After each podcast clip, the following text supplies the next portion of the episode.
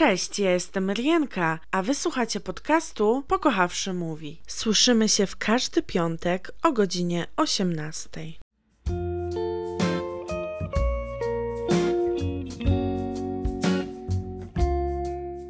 Cześć, tutaj Rienka, a wysłuchacie podcastu Pokochawszy Mówi.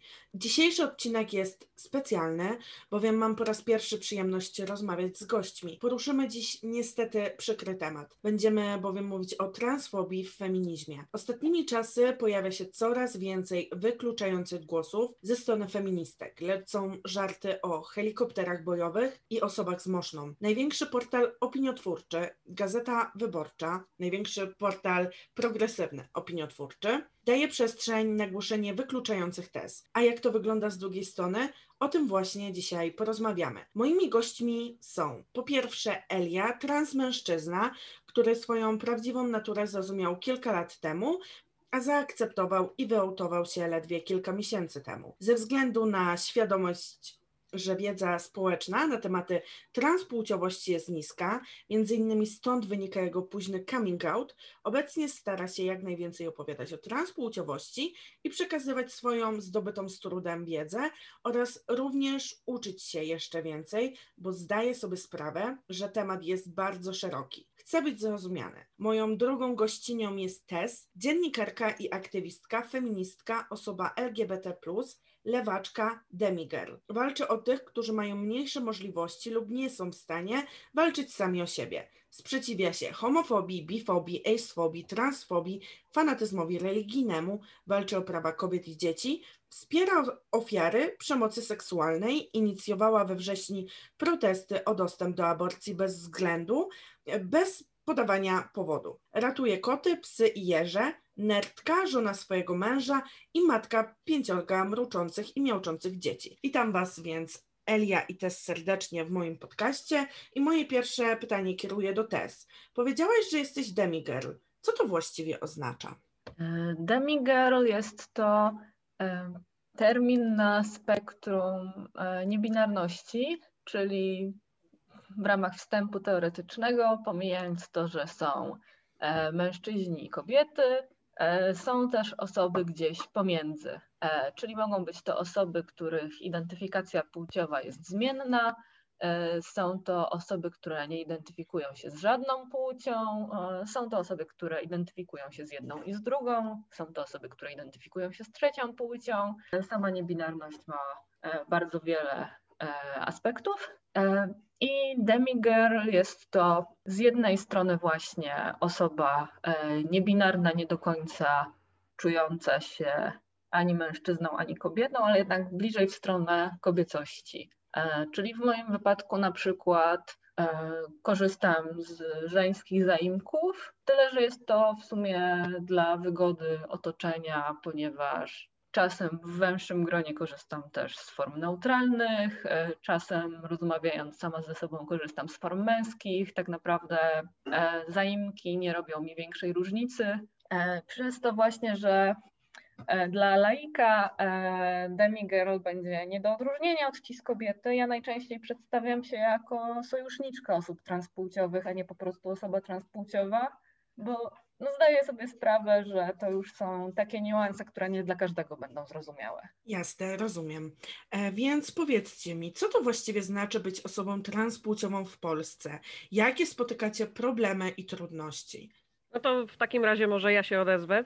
E, na szczęście, ze względu na to, że mój coming out był niedawno, e, to do tej pory spotykałem się z niewielką transfobią wymierzoną konkretnie we mnie. Uważam się za szczęściarza w tej kwestii, bo bałem się, że będzie znacznie gorzej. Także ja się spotkałem tylko z tym, że moja lekarka, psychiatra, kiedy jej się wyautowałem, przedstawiłem jej się nowym imieniem, zacząłem używać form męskich, to pierwsze jej pytanie na ten temat było, a to dlatego jest pani w związku z kobietą? No jakby nie, totalnie nie dlatego. Moja orientacja seksualna y, nijak ma się do mojej identyfikacji płciowej. A później w kolejnych rozmowach jeszcze, y, znaczy właściwie w kolejnej rozmowie stwierdziła, Y, o widzę, że używa pani już męskich form, to ja już nie wiem, jak się do pani zwracać. To mnie, przyznaję, przybiło trochę, dlatego że to jest psychiatra, więc y, jeśli nawet czegoś nie rozumie, nie jest dokształcona w tym temacie, a szkoda, to powinna przynajmniej mieć na tyle empatii, żeby wiedzieć, że skoro ją proszę o używanie wobec mnie męskich form, no to niech ich używa, tak? Y, także nie dyskutowałem z nią na ten temat. Stwierdziłem, że w sumie krzanie, jeśli ona ma takie podejście, to trudno. I w związku z tym ona już potem do końca mojej terapii używała wobec mnie form żeńskich, a ja konsekwentnie używałem form męskich i tak sobie właśnie rozmawialiśmy. To było dziwne. Natomiast y, spotykam się z, ze sporą transfobią skierowaną w inne osoby albo w nas wszystkich razem wziętych. Ludzie mówią właśnie, że nie jesteśmy prawdziwi, że y, kobieta trans to nie jest kobieta, tylko facet w sukience że y, dziewczyna, znaczy właściwie, że mężczyzna trans to nie jest żaden facet, tylko idiotka przebieranka, y, że jesteśmy popaprańcami, jesteśmy chorzy psychicznie, należałoby nas pozamykać w obozach albo w szpitalach psychiatrycznych, wymyślamy sobie, y, ktoś nam coś wmówił. Czasem spotykam się też z pytaniami, czy na przykład to nie lekarz nam wmówił, że że jesteśmy trans, bo to, to nieprawda, no, to jest coś wymyślonego, tak? I to, to jest teraz modne, wszyscy nagle są trans i jeszcze y, dzieci zmuszają inne dzieci do tego, żeby, żeby też były trans, tak? to, co się ostatnio pokazało w wyborczej. No, z takimi rzeczami się spotykam. No i jeszcze to, co leci ze strony rządu, ze strony księży, ze strony prawicowych różnych y, celebrytów, no to, to, to też bardzo źle na, na mnie wpływa i myślę, że na wszystkich. E, Tess, powiedziałaś, że raczej określasz się jako sojuszniczka osób trans. Czy faktycznie są jakieś trudności, które ty spotykasz, czy, czy raczej, raczej, raczej wygląda to trochę inaczej niż w przypadku Eli? Ja mam bardzo podobne obserwacje e, do, te, e, do Eli. Mogę się w zasadzie podpisać pod niemal wszystkim, co powiedział. E, ponieważ no, raczej nie spotykam się z e, transfobią wymierzoną w moim kierunku, ale widzę ją naprawdę w tym momencie zewsząd. To znaczy, to, że pojawia się po prawej stronie, to już nie jest zdziwieniem, te wszystkie obrzydliwe wypowiedzi czy polityków, czy hierarchów kościoła, to jest coś, do czego już chyba w zasadzie wszyscy przywykli. E, najgorsze jest to, że właśnie ostatnio coraz częściej transfobia pojawia się po lewej stronie wśród osób deklarujących się jako feministki. I to jeszcze najczęściej argumentowana obroną kobiet czy walką z przemocą seksualną, co jest dla mnie e, niesamowicie obrzydliwe, choćby dlatego, że sama padłam i to więcej niż raz ofiarą przemocy sama byłam ofiarą przemocy seksualnej. I no po prostu to jest coś tak obrzydliwego, że, że nie mieści mi się w głowie. Ja czasem czytam te doniesienia i wymiotuję albo płaczę. E, nie dlatego, że dotyka mnie to osobiście, ale dlatego, że ktoś może się tak, tak obrzydliwie zachowywać, e, że ktoś może być tak perfidny, tak bezczelny, i z uśmiechem na twarzy twierdzić, że robi to w czyjejś obronie.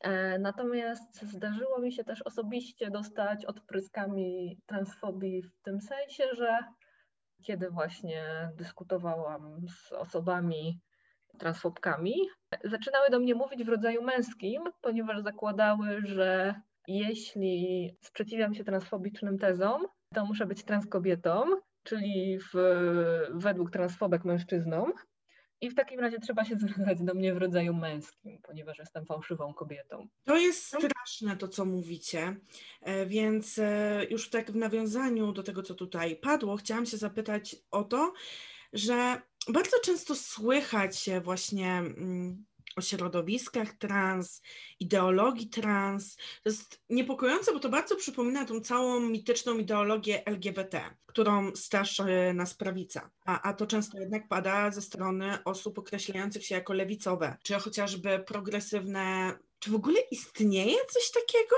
jak ideologia trans?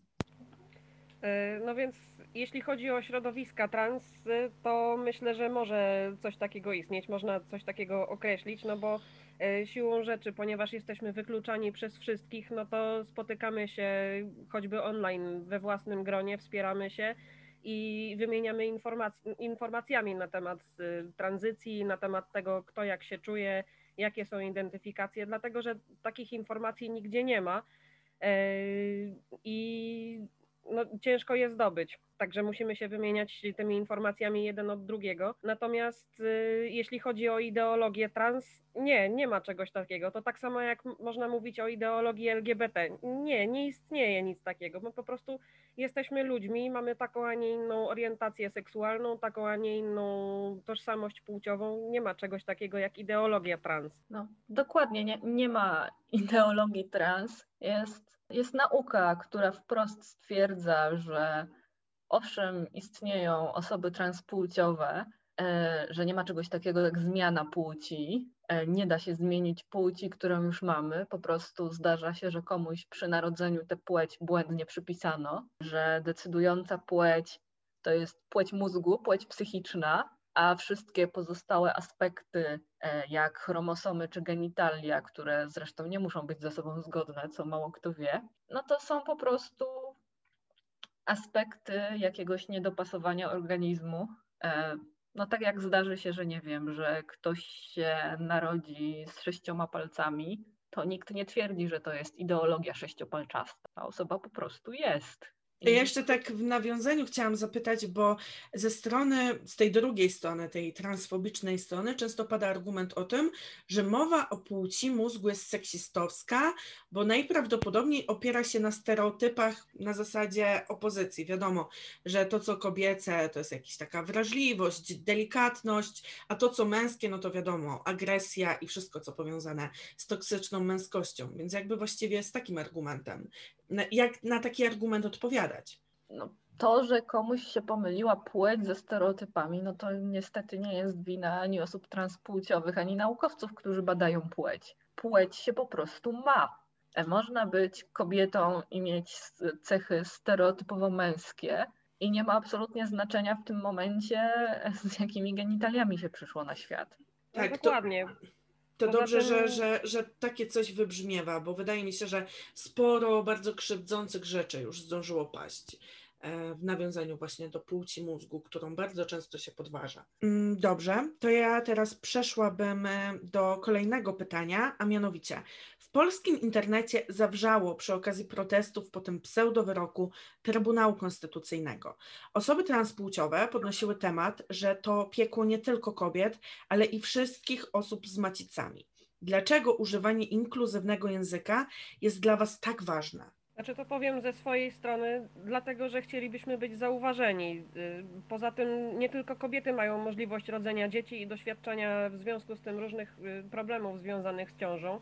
E, taką możliwość mają również y, transmężczyźni, y, osoby niebinarne, po prostu wszystkie osoby posiadające sprawną macicę. I to, że na przykład ktoś identyfikuje się jako y, mężczyzna, a urodził się z macicą, to nie znaczy, że nigdy nie będzie chciał zajść w ciążę, tudzież, że nie będzie miał takiej możliwości. No nie jesteśmy bezpłodni i mnie osobiście boli nazywanie kobietą i generalizowanie, że kobiety, że to jest strajk kobiet i że ciąża dotyczy tylko kobiet, bo ja kobietą nie jestem, a jestem zdolny zajść w ciążę.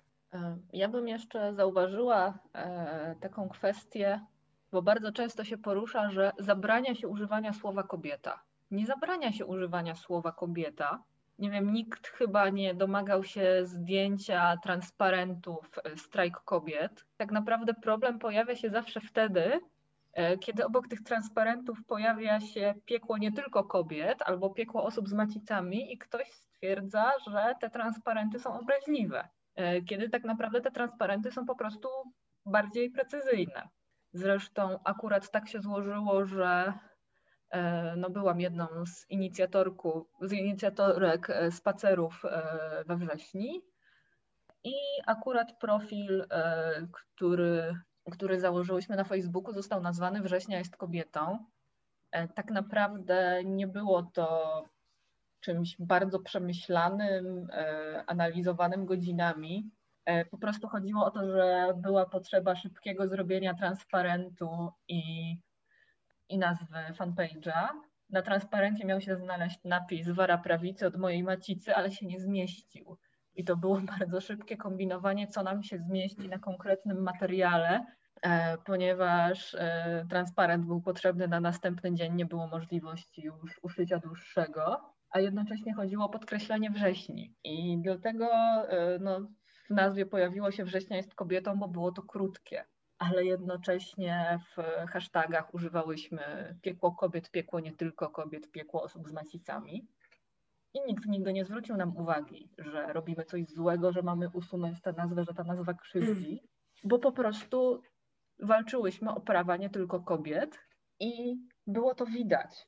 Kiedy w czasie jednej z demonstracji ktoś podszedł i zapytał, czy wolno wyjąć flagi LGBT, czy, czy wolno wyjąć tęczowe flagi, to ja się prawie rozpłakałam. Po prostu straciłam głos, że że po prostu osoby LGBT są tak zaszczute, że przychodząc na demonstrację nie wiedzą, czy mogą pokazać swoje flagi. Nikt no tak. inny nie pytał, czy może wyjąć barwy takie, czy może wyjąć hasło takie. To była jedyna grupa, która do mnie podeszła pytając. No tak, jeszcze głośno było w przypadku tego tęczowego piątku, który wypadał na, na piątek, w którym odbywały się protesty i kiedy różne strony organizatorskie też sprzeciwiały się temu, żeby podkreślać, że ten piątek to jest tęczowy piątek, no bo już bez przesady tutaj ludzie przychodzą protestować przeciwko zakazowi aborcji i to tylko temu, który jest próba wprowadzenia go w Polsce, tak? Czyli wycofanie tej przesłanki o ciężkim i nieodwracalnym uszkodzeniu płodu. Przecież tu niektóre osoby nie są e, zwolennikami e, osób LGBT, tak?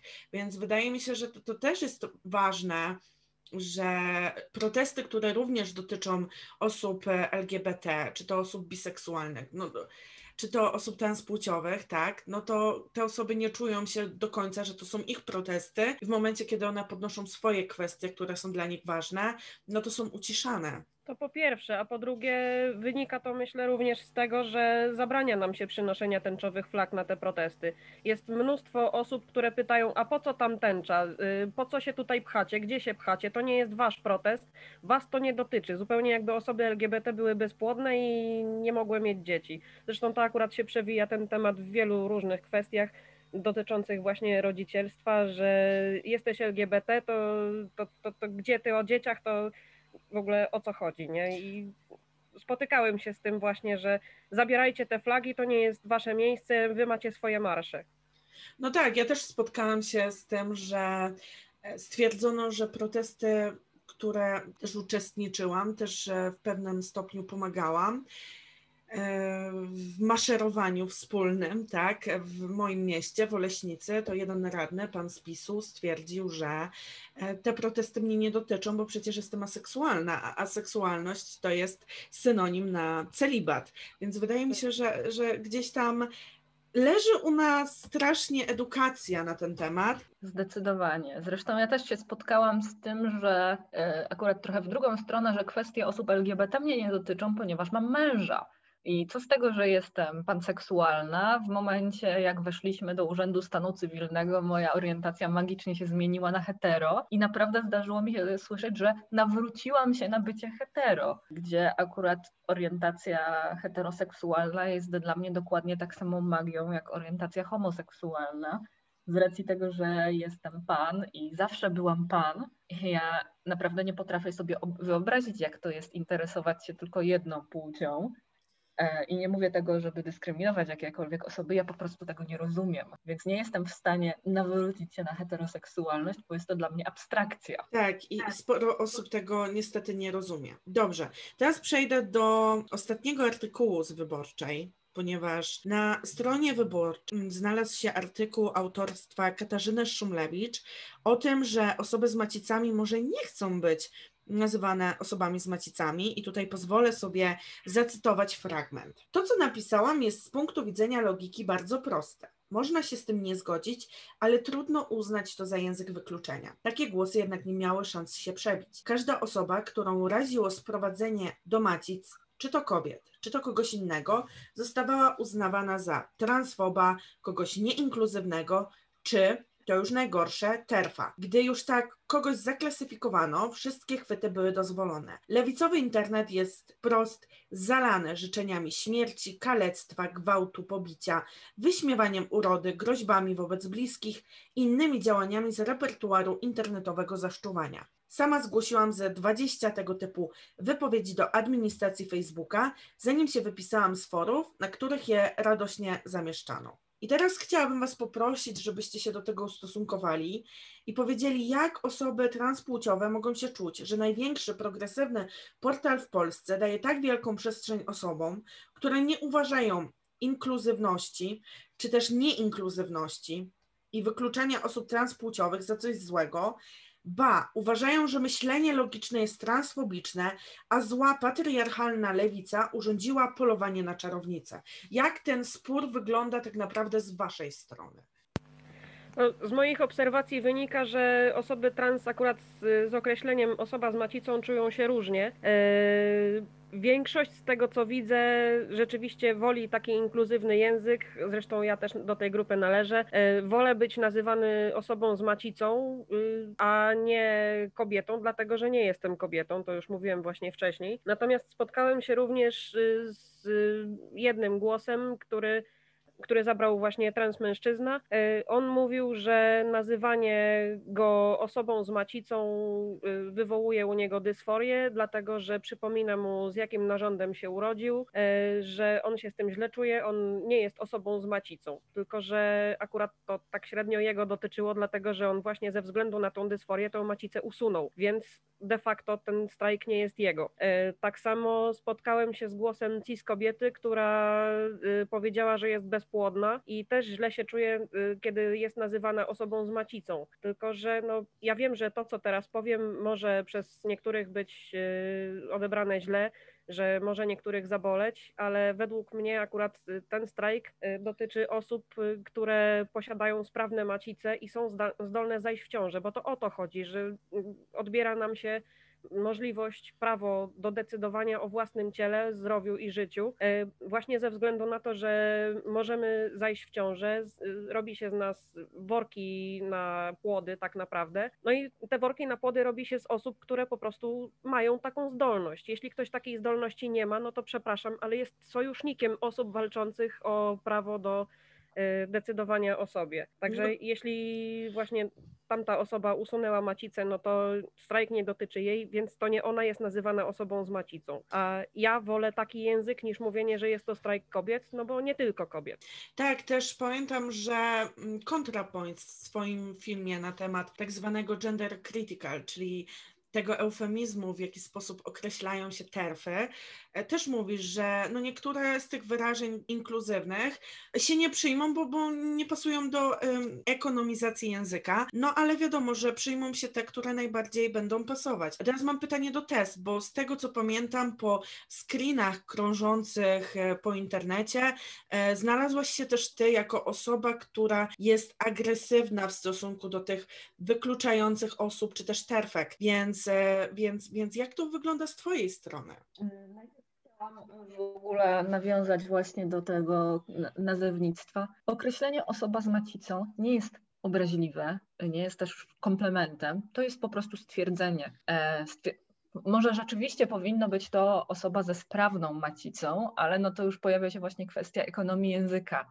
Na protestach pewne rzeczy się krzyczy. E, kiedy krzyczymy do megafonu, który może jeszcze nawala, ja u siebie miałam taki problem, że mieliśmy załatwione profesjonalne nagłośnienie z e, imprez sportowych razem z, z generatorem prądu i okazało się, że coś się nie stykało w kablach i po prostu nie było słychać tego, co się mówi. E, rezerwowo był megafon, który się zepsuł i dopiero ktoś z tłumu podrzucił drugi megafon. No i w takiej sytuacji naprawdę trudno dbać o tak precyzyjne słownictwo, żeby jeszcze się zastanowić nad tym, że, że to nie tylko musi być macica, ale ta macica jeszcze musi być zdrowa i sprawna, żeby móc e, zejść w ciążę. Ale no dążymy jednak do tego, żeby język był jak najbardziej inkluzywny i jak najbardziej precyzyjny. Kiedy mówimy o tym, że to jest strajk kobiet, to nagle okazuje się, że Byłby to strajk osób po menopauzie, które już nie są w stanie zajść w ciążę, że byłby to strajk osób po histerektomii, czyli usunięciu macicy, że byłby to strajk osób, które urodziły się bez macicy, mimo że są kobietami. I to są osoby, których nie dotyczy problem aborcji i nie będzie dotyczył. To są sojuszniczki, mimo że są kobietami, a jednocześnie transmężczyźni, którzy nie usunęli macicy, albo osoby niebinarne macicę mają i mogą zejść w ciążę. I dla mnie na przykład, ja zawsze starałam się pilnować inkluzywnego języka, ale wyjątkowo zaczęłam się do tego przykładać, kiedy robiłam research do artykułu o aborcji i analizując różne dane zbierane między innymi przez WHO, ale też, też przez Amnesty International, czytając różne opracowania właśnie o, o przestrzeganiu praw człowieka, dowiedziałam się, że osoby transpłciowe są niesamowicie dyskryminowane na przykład w gabinetach ginekologicznych. Czyli jeśli przychodzi transmężczyzna, taki jak Elia, do, do gabinetu, to może usłyszeć, że jest zboczeńcem i dlaczego on się zapisał do ginekologa. Niektórzy myślą, że osoby transpłciowe automatycznie stają się bezpłodne. Niektórzy myślą, że osoby transpłciowe muszą mieć usuniętą macicę. Zdarza się, że osoby transpłciowe w gabinetach ginekologicznych są molestowane albo gwałcone. To, to, to, to jest po prostu horror. E, I nie wyobrażam sobie przykładać się do tego horroru, nawet jeśli czymś tak błahym y, jak język, znaczy błahym, właśnie, to jest kolejna kwestia. Ja jestem językoznawczynią z wykształcenia y, i jest to coś, w czym się niesamowicie odnajduję i sądzę, że ogromna szkoda, że w, w szkołach zamiast skupić się właśnie na jakichś kwestiach językoznawczych, tylko wałkujemy kolejne lektury, których prawie i tak nikt nie czyta. Jest coś takiego jak językowy obraz świata. To, jak mówimy, kształtuje to, jak myślimy. To, to, to jest nierozerwalne. To, to fantastycznie widać, kiedy porównuje się języki y, różnych kultur. To, jak myślimy na przykład o następstwie czasu. Są społeczności, według których y, czas nie jest linearny, że pewne rzeczy nie dzieją się jedna po drugiej, tylko jedna obok drugiej. To, to wszystko ma odbicie w języku, w tym, jakich używamy czasowników, jakich używamy rzeczowników, jak konstruujemy zdania. Takim wydaje mi się, że dość czytelnym przykładem, jak język wpływa na, e, na nasze myślenie, jest takie badanie, które przeprowadzono w przedszkolach. Nie pamiętam już dokładnej grupy wiekowej, ale to chyba były 4 i 5-latki. I akurat chodziło o badanie wpływu feminatywów na język, e, znaczy na, na myślenie. E, dokładniej grupę dość sporą przedszkolaków poproszono, żeby narysowali lekarza. I wszystkie dzieci narysowały mężczyznę a inną grupę przedszkolaków poproszono o narysowanie lekarza lub lekarki. I połowa dzieci narysowała mężczyznę, a połowa kobietę.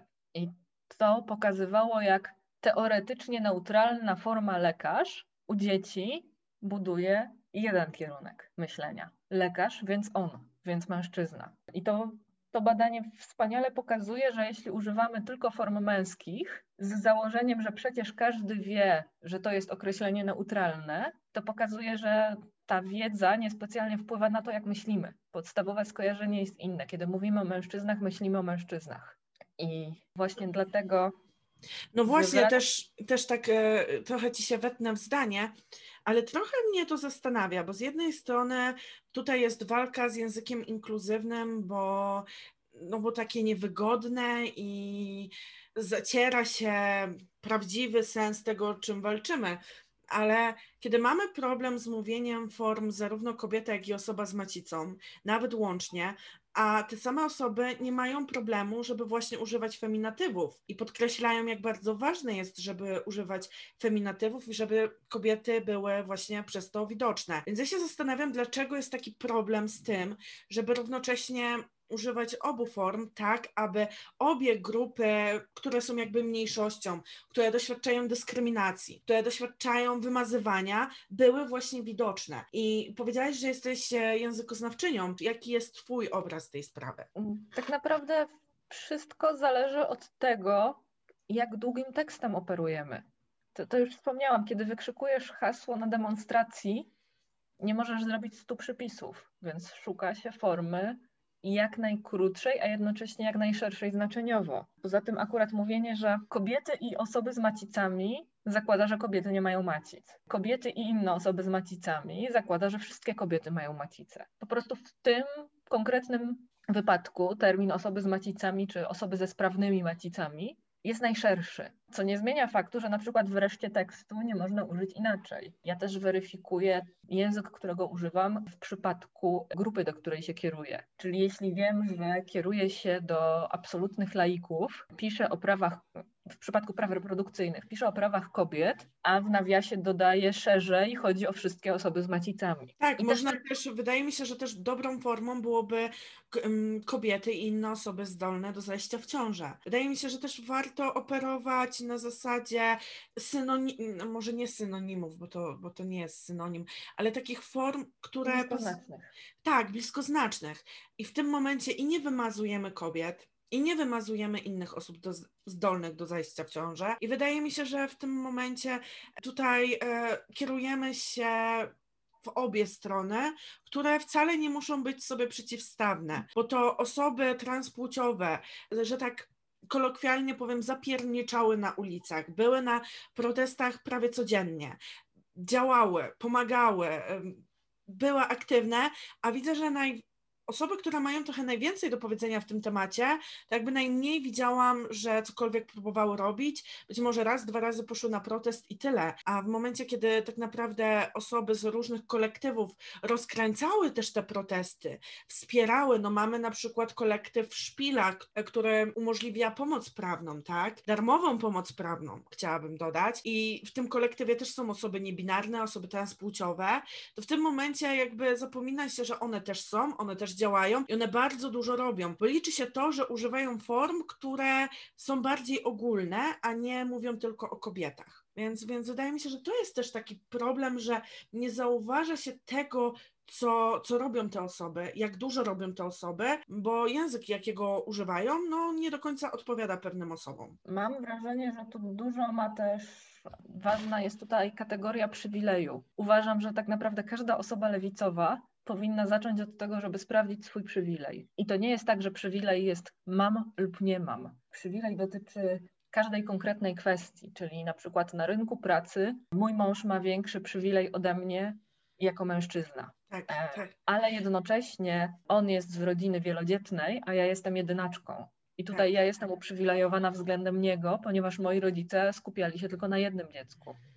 E, Tak. Jestem uprzywilejowana, ponieważ jestem biała, ale jestem nieuprzywilejowana, e, ponieważ jestem mocno schorowana, mam niewidoczną niepełnosprawność, która mocno wpływa na moje funkcjonowanie. Tak, Jestem i wydaje mi się, że, wyda, przepraszam, że ci przerwę, ale wydaje mi się, że tutaj najbardziej leży to, że te feministki, które swoją transfobię próbują e, ubrać piękne szaty, nie zauważają właśnie swoich przywilejów, bo wychodzą z założenia, że według radykalnego feminizmu kobieta jest osobną klasą społeczną, więc to ona jest tutaj najbardziej nieuprzywilejowana. I oni nie widzą tego, że transpłciowa kobieta nie ma takiego przywileju jak cispłciowy mężczyzna, czyli mężczyzna, który urodził się, został zaklasyfikowany do konkretnej płci i tą płcią jest. I, i one Mhm, też dokładnie. prowadzą, prowadzą tę narrację w tym, e, w tym kierunku, że one są kobietami, więc są najbardziej nieuprzywilejowane i ten, ta transpłciowa kobieta ma więcej przywilejów niż one,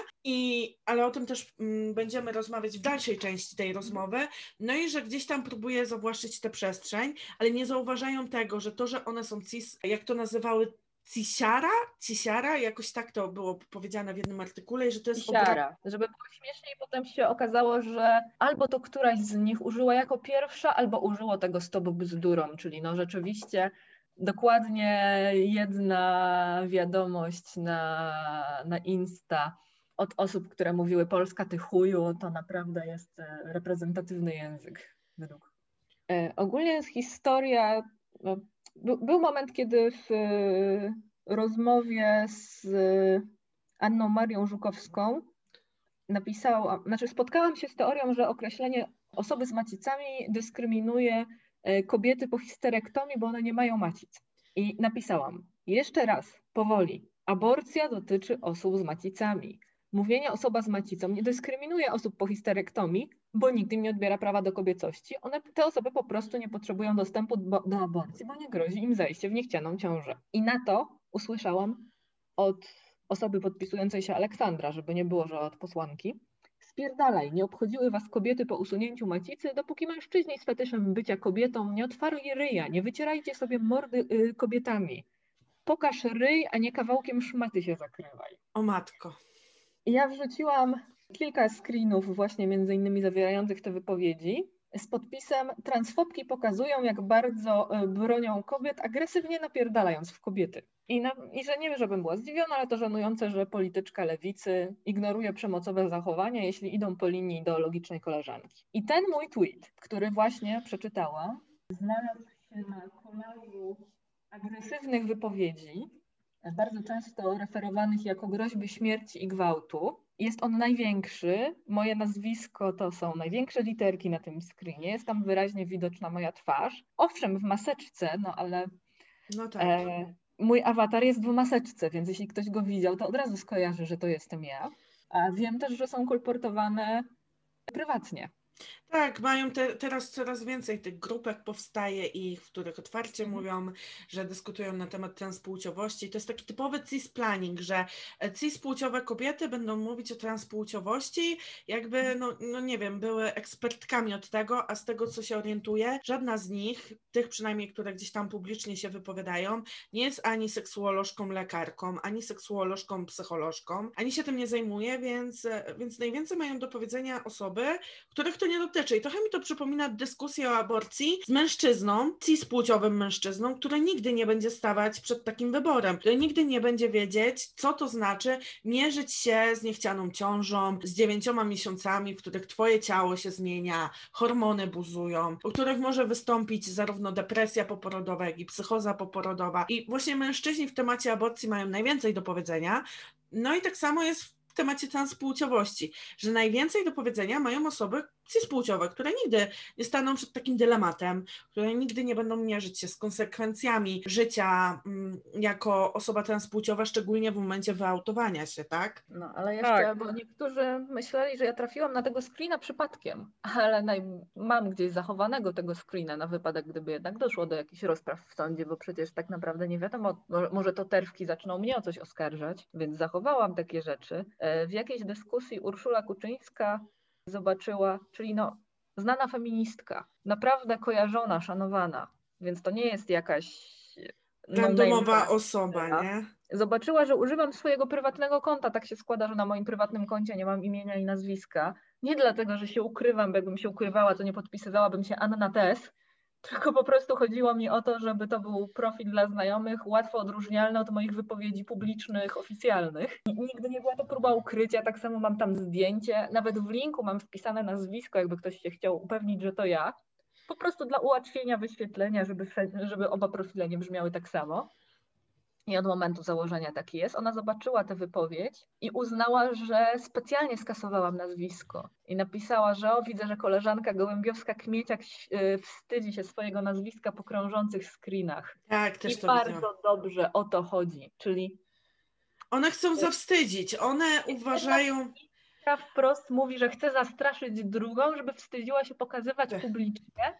Dlatego, że stanęła po stronie osób transpłciowych. Kuczyńska nie ma pojęcia, nie miała wtedy pojęcia, jaka jest moja, moja tożsamość, Tak. bo, bo nigdzie o tym nie pisałam. Więc nie wiem, czy ona myślała, że zastrasza osobę transpłciową, czy że za, zastrasza aktywistkę, ale z radością publicznie się chwaliła, że Tak. jej celem jest mnie zastraszyć i że moje nazwisko na tym screenie jest, żebym się zamknęła. A same e, oskarżają osoby sojusznicze do osób transpłciowych, że to one chcą je zastraszyć. Więc wydaje mi się, że teraz to będzie idealny moment, żeby przejść do kolejnej, kolejnego wątku, mianowicie. Więc tak jak już wspomniałam wcześniej, na Facebooku pojawiła się otwarcie transfobiczna strona, na której pojawiło się tłumaczenie tekstu Barbary Kerr. Zaimki to rohypnol, w którym autorka przekonuje, że respektowanie zaimków danej osoby daje kobietom złudne poczucie bezpieczeństwa, którego nie miałyby przy mężczyznach. Jak czują się osoby transpłciowe czy osoby niebinarne, kiedy ktoś je misgenderuje? Dlaczego respektowanie zaimków jest tak istotne? I czy właściwie terwki mają jakiekolwiek powody, przez które mogłyby się obawiać, że respektowanie zaimków daje przestrzeń do zawłaszczania przestrzeni cis kobiet przez cis mężczyzn, którzy będą udawać osoby transpłciowe. To powiem krótko, nie, nie ma żadnego takiego powodu. E, Przede wszystkim e, cispłciowy mężczyzna nie będzie udawał kobiety, bo to jest nielogiczne, to po pierwsze. Po drugie, nawet gdyby e, gdzieś tam ktoś sobie wymyślił, że to jest logiczne, bo w ten sposób będzie mu łatwiej gwałcić, co jest w ogóle pomysłem z kosmosu, to przede wszystkim mężczyźni w ogóle w naszej kulturze istnieje coś takiego, że mężczyzna ma, być męski. Co to konkretnie znaczy, to do końca nie wiem, dlatego że no co to znaczy męskość? No każdy mężczyzna jest inny, tak? Tak samo jak każda kobieta jest inna. Ale stereotypowo mężczyzna ma być e, silny, ma być męski, ma e, nie używać za dużo kosmetyków, bo to babskie ma się ubierać jak mężczyzna, a nie na przykład w różową bluzę, która, którą przecież też można dostać na dziale męskim, ale jeśli ktoś y, ubierze się w taką bluzę, to, to już jest mniej mężczyzną. Przecież lecą za wieloma mężczyznami wyzwiska, y, no nie będę przytaczać, bo no powiedzmy sobie szczerze, to są bardzo brzydkie wyzwiska. W każdym razie wyzywanie od gejów, y, tylko że nie jest tam użyte słowo gej. Mężczyzna po prostu ma być, kurczę, nie wiem, jakimś drwalem jeżeli jakiś mężczyzna jest y, mniej męski niż komuś się wydaje, że mężczyzna ma być, to obrywa, dosłownie obrywa od społeczeństwa, nieraz nawet y, zupełnie dosłownie. W związku z czym trans kobiety również obrywają i to jeszcze mocniej, dlatego że według y, większości społeczeństwa są przecież facetami w sukienkach. No nie jest tak, ale tak są postrzegane.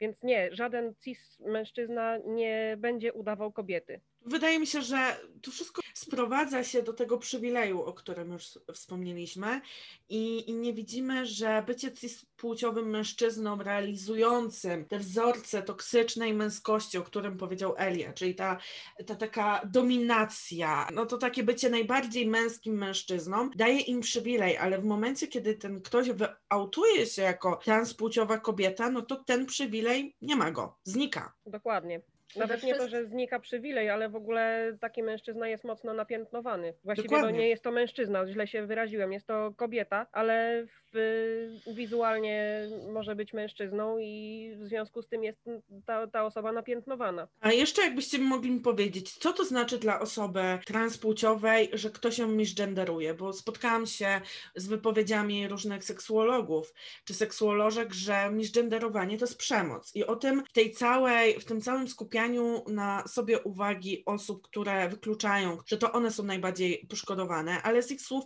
też płynęły słowa o tym, że kto dostał na przy porodzie płeć męską, no to nieważne, że, że nie jest tą płcią, że tutaj jest to niedopasowanie, że jest osobą transpłciową, no to to jest mężczyzna i w momencie, no, no dochodzi do misgenderowania, a jak ktoś próbuje się temu sprzeciwić, to padają słowa, że no to nie jest mężczyzna, to jest osoba z moszną. I, i takie, e, takie mocne akcentowanie cech jakby fizycznych gdzie no to też również wydaje mi się, no nie wiem, nie jestem osobą transpłciową, ale wydaje mi się, że to naprawdę może wzmacniać dysforię.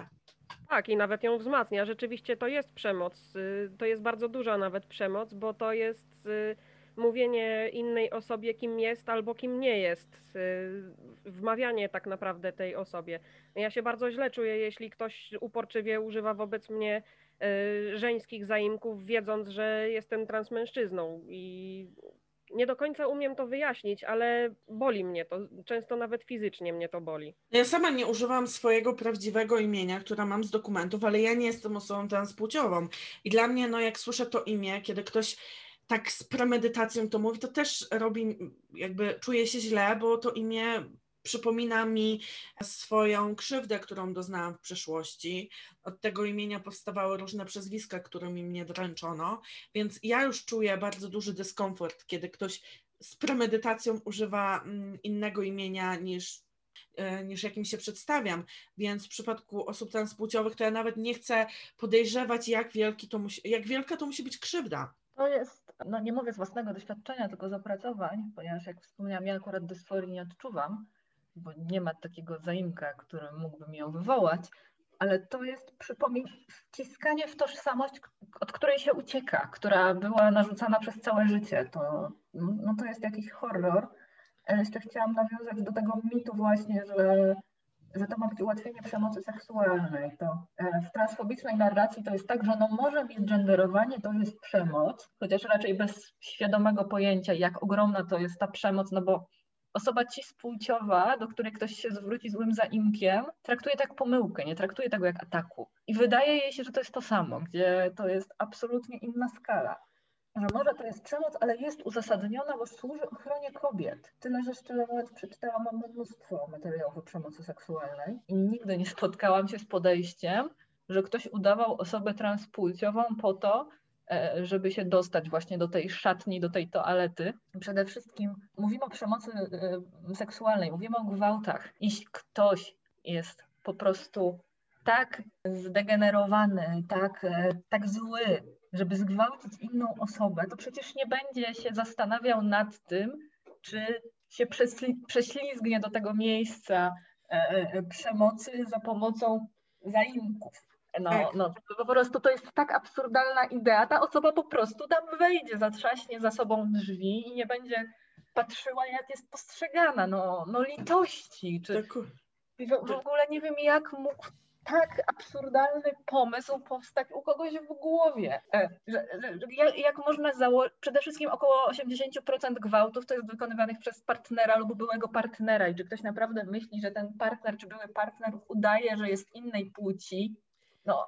no mi się to kojarzy z takim, jakby nikt nie podważa tożsamości gejów, a przecież każdy zna ten stereotyp geja najlepszego przyjaciela. Przecież równie dobrze heterofacet mógłby udawać geja, żeby móc podglądać bez jakichkolwiek konsekwencji swoją koleżankę, ale ja nie słyszę tego, że gej musi udowodnić, że jest gejem, żeby mógł być tak nazywany, a to ciągle leci w stronę osób transpłciowych, że muszą udowodnić, że są swoją płcią i jak na przykład nie występuje u nich dysforia, to już nie są osobami transpłciowymi, bo co? Nie mają dysforii, więc, więc jakim prawem są osobami transpłciowymi? Albo te teksty, że trans kobiety to, to taka wielka łaska ze strony cis kobiet, że uznają je za kobiety i są kobietami tylko symbolicznie. Ja jeszcze tylko y, wtrącę, przepraszam cię teraz e, na sekundę, że y, zaznaczę jeszcze, czym dokładnie jest misgenderowanie, bo e, spotykam się też bardzo często z tym, że osoby rozmawiając ze mną po prostu się mylą. Mylą się i używają wobec mnie żeńskich zaimków, no bo po prostu są tak przyzwyczajone. Poza tym widzą, wizualnie mają przed sobą kobietę, bo jestem jeszcze przed medyczną tranzycją, w związku z czym y, akurat wtedy mnie to nie obraża i nie boli mnie to. Podchodzę do tego, że okej, okay, no osoba się pomyliła, tym bardziej, że często te osoby same zauważają i od razu się poprawiają. To nie jest misgendering. Misgenderingiem jest uporczywe y, mówienie do, do kogoś transpłciowego y, nie tymi zaimkami, o które ta osoba prosi. Ja jestem ofiarą przemocy seksualnej. Ja zostałam zgwałcona przez trzech różnych mężczyzn i kurwa żaden nie udawał kobiety, Wręcz przeciwnie, wszyscy byli typowymi przykładami toksycznej męskości, gdzie powiedzenie o nich w rodzaju żeńskim byłoby dla nich obraźliwe. Więc naprawdę walka z osobami transpłciowymi w niczym mi nie pomaga i nie uchroniłaby mnie przed tą krzywdą. E, gwałciciele prezentują dokładnie przeciwną skalę niż osoby trans. Nie, nie, no, no, no po prostu to jest tak chore, tak obrzydliwe, tak perfidne, bo chociażby to, że nie, niewiele osób, e, ofiar przemocy seksualnej jest w stanie o tym mówić głośno, więc nie bardzo są w stanie protestować. E, tak, Ta tak. idea jest chora, przemocowa, zła i trzeba ją tępić. Y, powiem, że ja też jestem ofiarą przemocy seksualnej. Akurat stricte gwałtu nie doświadczyłem, ale wszystkie osoby, które mi robiły krzywdę, ja akurat doświadczyłem tego we wczesnym dzieciństwie i tak naprawdę zanim zacząłem dojrzewać. Wszystko to byli mężczyźni, cis mężczyźni, którzy, i żaden z nich również nie udawał kobiety. Oni się wręcz szczycili tym, że są mężczyznami i dumnie wypinali pierś i różne inne organy. Także powiem, powiem tak, że ja, ja, również, ja również mam doświadczenie przemocy seksualnej ze sobą i tak samo wszyscy, praktycznie wszyscy, to była realizacja takiej skrajnej, toksycznej męskości. To były osoby, które doskonale znałam i żaden z nich nigdy nie udawał kobiety, żeby żeby, zyskać jakiekolwiek przywileje. Więc wydaje mi się, że no, no tutaj to, to, to nie ma najmniejszego sensu w takim rozumowaniu i nasze traumy, które gdzieś tam możemy mieć za sobą, to jakby nie jest powód, przez które możemy wyżywać się na niczemu winne, winnych osobach transpłciowych. No ale przy okazji tej całej burzy pojawiło się to słowo TERF, czyli akronim określający radykalną feministkę wykluczającą osoby transpłciowe. No i osoby, które zostały gdzieś tam zaklasyfikowane, czy same wręcz dumnie noszą nazwę TERF, mówią o tym, że TERF jest slurem, że TERF to nowe feminacji, że ta nazwa ma jedynie uciszyć kobiety, które walczą o swoje prawa. Właśnie pokazują te screeny, na których widać, że, że ich przeciwnicy i przeciwniczki grożą im, życzą śmierci. Więc kim są tak właściwie terfy, w jaki sposób wykluczają i czym właściwie terfizm różni się od transfobii? Wydaje, znaczy tak naprawdę poniekąd TERF się nie różni od transfobii w tym sensie, że osoba określona mianem TERF jest transfobiczna. To T w słowie TERF właśnie to oznacza transfobię. Znaczy dosłownie w rozwinięciu jest to wykluczająca osoby trans, co się sprowadza do transfobii, ale ja bym odnoszę takie wrażenie, że po prostu obecnie E, wyróżnika TERF się używa dla podkreślenia, że to jest właśnie ta osoba z, z lewej strony, że, że to nie jest ktoś, kto po prostu potępia i gejów, i lesbijki, i kobiety, tylko że to jest po prostu stricte osoba o progresywnych poglądach, lewicowych poglądach, która akurat osoby trans postanowiła wykluczać, bo tak. Tak samo jak swerf jest e, określeniem wykluczania seksworkerek, czyli że teoretycznie wydaje się, że to są progresywne, inkluzywne, fajne poglądy, ale ta jedna grupa zostaje z nich wykluczona. I dlatego się używa tego terminu TERF, no bo nikt nie powie, że Rydzyk czy Jędraszewski są terfami. Oni są po prostu transfobami. Znaczy ja też spotykałam się z określeniem TERF w kierunku osób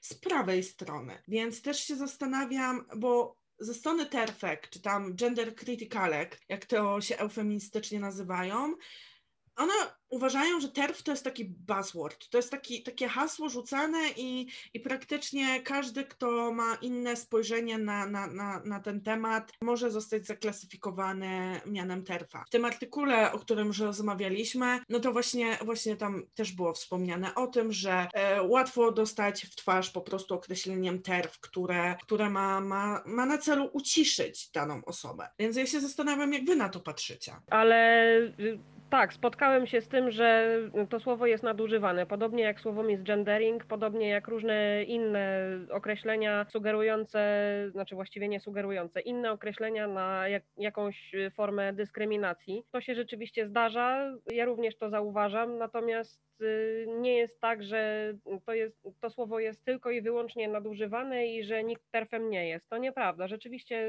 y, terfami są osoby, które uważają się za feministów czy feministki, osoby twierdzące, że walczą o równość, o brak dyskryminacji, a jednocześnie wykluczające osoby transpłciowe. Tak jak na tym słynnym kolażu mającym przedstawić groźbę gwałtów, jeden komentarz rzeczywiście dało się odczytać jako groźbę gwałtu. Tyle, że oczywiście zostało wycięte, jak ta osoba po chwili napisała, przegięłam, nie powinnam była, przepraszam. No to jest tak, straszne. Dokładnie, dokładnie to tak jest.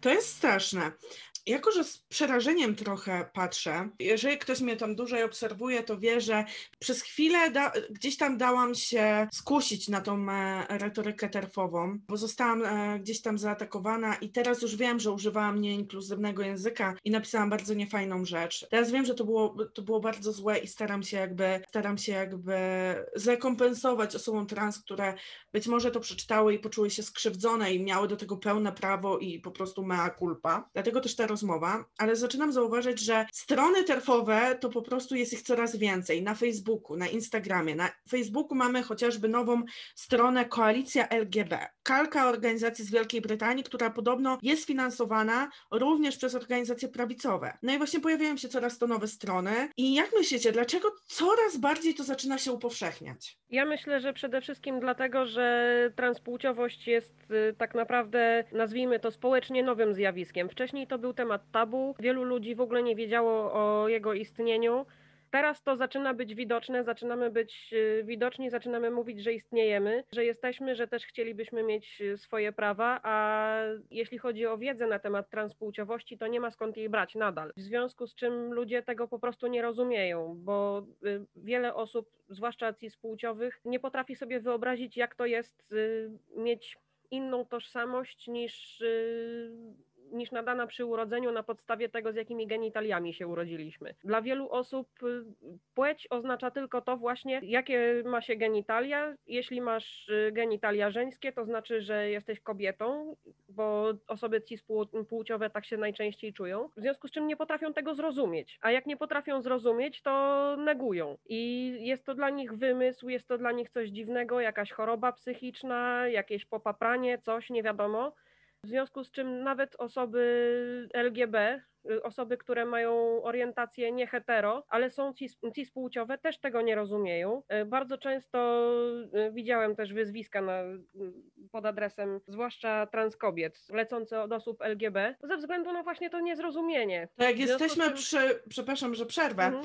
ale jak jesteśmy przy tym temacie LGB, no to bardzo często są terwki, które jednocześnie są lesbijkami i mówią, że no nie pociągają ich penisy. One nie chcą wchodzić w związek z osobami z penisem i, i że skoro tak jest, to są klasyfikowane jako transfobki. I się zastanawiam, w którym momencie faktycznie to jest transfobia, a w którym momencie to jest preferencja. Znaczy, jak dla mnie, jeżeli osoba chce być w związku z y, osobą transpłciową, czy z osobą płci przeciwnej, bądź tej samej, ze względu na y, swoją orientację, bo po prostu nie pociągają danej osoby akurat y, dane genitalia czy dany zestaw różnych cech, bo no, nie czuję w, w kierunku ich pociągu seksualnego czasem wręcz obrzydzenie, to moim zdaniem to nie jest transfobia. Transfobia y, następuje w momencie, kiedy osoba mówi, że nie chce być z osobą trans, bo tak. Tak samo jak jest dużo osób hetero bądź nawet jeszcze więcej homo, y, które nie chcą wchodzić w związki z osobami biseksualnymi czy panseksualnymi ze względu na jakieś wymyślone stereotypy, które wobec tych osób mogą postawić, to, to jest bifobia i na tej samej zasadzie Y, mówienie, że y, nie chcę być z transem, bo tak, to jest transfobia. Ja chyba bym wyjaśniła różnicę między preferencją a transfobią na przykładzie. Spotkałam się na przykład z podejściem, y, że ktoś uważał, że osoba transpłciowa powinna ujawniać swoją tożsamość od razu na dzień dobry każdej osobie, którą pozna, obcej zupełnie, na wypadek, gdyby ta osoba kiedyś mogła się w niej zakochać i wtedy poczuć się z tym źle, bo właśnie na przykład z powodu różnicy genitaliów, znaczy takich genitaliów, jakich się nie spodziewała. I żeby na wszelki wypadek ona nie spotkała się z takim e, zawodem, osoba trans powinna od razu wszystkim mówić, tak, ja jestem trans, mam w majtkach to i to, więc możecie uciekać, jeśli się boicie. I spotkałam się też z podejściem, że nawet w przypadku całkowitej medycznej tranzycji, łącznie z korektą plastyczną genitaliów, ktoś powinien od razu uprzedzać, że to jest efekt operacji plastycznej, ponieważ nawet gdyby ktoś nie zauważył i był przekonany, że ma do czynienia z osobą cis, to on i tak mógłby nie chcieć tej osoby, znając ją, jej przeszłość. Czyli no nie wiem, powiedzmy, jakby oczekiwać od osób bezpłodnych, że każdemu będą mówić, że są bezpłodne, bo a nuż ktoś się w nich zakocha i będzie chciał mieć z nimi dzieci, i jeśli to wyjdzie później, to on się będzie z tym czuł źle. I takie podejście już jak najbardziej uważam za transfobiczne, bo pewne rzeczy się mówi dopiero na pewnym etapie znajomości, czy na pewnym etapie związku i ktoś nie, nie chce kontynuować, już szczególnie chciałam tylko powiedzieć, że przecież osoby transpłciowe najbardziej są narażone na zabójstwa. Więc nic dziwnego, że boją się ujawniać, e, kim są naprawdę, że gdzieś tam przy urodzeniu dostały inną płeć niż są, bo no, nie wiem, jak sytuacja wygląda w Polsce, ale w innych krajach, no to faktycznie mogą bać się o swoje życie. No, po pierwsze, a po drugie też, e, jakby to powiedzieć, nie po to przeprowadzamy wszystkie korekty medyczne, żeby każdemu na każdym kroku mówić hej, jestem trans. Poza tym też to niekoniecznie y, spotkałoby się z pozytywnym odbiorem, bo y, słyszałem też często, że przecież nie, nie idziesz y, gdzieś i nie mówisz od razu, że hej, jestem gejem. No to tak samo no niekoniecznie chcemy mówić wszystkim, że jesteśmy transpłciowi. Nie, nie jest, znaczy jesteśmy, ale no nie po to wszystkie korekty przeprowadzamy, żeby cały świat wiedział, że jesteśmy trans. Nie jest to dla nas komfortowe. Poza tym, gdyby się tak rzeczywiście mówiło na dzień dobry, to by się pojawiło, że ci trans się obnoszą. Dokładnie. No tak. no. Tak, i tak źle, i, i tak niedobrze. Jeszcze wracając trochę do tego tematu koalicji LGB, tak naprawdę od czego zaczęło, zaczęło się takie popularyzowanie, że to tak powiem, chociaż dziwnie to brzmi i, i, i nie powinno tak być, no ale powiedzmy, od czego zaczęło się takie popularyzowanie terfizmu, czy to w Europie, mm, czy to w Polsce? Czy faktycznie pierwsza była Rowling i to wszystko przez nią? Mm, to znaczy, Rowling na pewno nie była pierwsza, tak po prostu ona te poglądy skądś wzięła, wyczytała. ale Rowling jest chyba najbardziej znaną osobą prezentującą transfobiczne poglądy jako coś progresywnego. I rzeczywiście ja obserwuję, że to wyglądało w ten sposób, że zaczęło się od tweetów Rowling. Rowling zaczęła widzieć, ile osób to popiera, no bo w progresywnych środowiskach transfobiczne poglądy były czymś wstydliwym. Chociażby dlatego, że właśnie wokół było sporo osób trans. Ale ileś osób te transfobiczne poglądy miało. I jak zobaczyło, że głosi je ich idolka, to zaczęły mówić, o super, mam tak samo. I kiedy Rowling zobaczyła, jak ogromne jest to poparcie dla jej poglądów, napisała bardzo głośny esej opierający się prawie całkowicie na fake newsach, na rzeczach dawno zdementowanych, ale no to jest osoba, która bardzo dobrze pisze, która sprawnie włada słowem, która z tego żyje. Więc była to w stanie podać w takiej formie, że mnóstwo osób zmanipulowała. A kiedy okazało się, że poglądy Rowling są coraz bardziej, znaczy no transfobiczne poglądy Rowling, nie, nie mówię teraz o innych kwestiach, są coraz bardziej akceptowane, to zaczęły się ujawniać polskie terwki. I to też najpierw było takie badanie gruntu. To bardzo mnie to bolało, ponieważ to się pojawiło na, e, najpierw u Izy Palińskiej, którą ja bardzo ceniłam, bo zwracała uwagę na przykład na kwestie handlu ludźmi i różnych, e, na, na, różne aspekty przemocy wobec kobiet. I naprawdę ją ceniłam, czytałam miesiącami. I nagle ona zaczęła z perspektywy czasu, widzę, że sądować wrzucać takie szpilki, albo na przykład twierdzić, że Rowling nie zasługuje na hejt, że, że krytykujmy, a nie hejtujmy. I to było takie coraz bardziej, coraz bardziej. Miesiącami wiele osób z nią dyskutowało, wyjaśniało, pokazywało, gdzie, gdzie Rowling faktycznie kłamie i komuś szkodzi to tak powoli narastało, aż w końcu Palińska zaczęła być transfobiczna jawnie, gdzie tak naprawdę większość jej tweetów było nie poświęconych feminizmowi i temu, czym się zajmowała wcześniej, tylko właśnie pisaniu o transfobii. Czy, czy znaczy pisaniu o osobach trans i potencjalnym zagrożeniu, jakie mają ze sobą nieść. A kiedy ona już całkowicie jakby się na tym skupiła, to zaczęły się ujawniać najpierw jej koleżanki, potem zupełnie obce osoby o podobnych poglądach i tak to ewoluowało.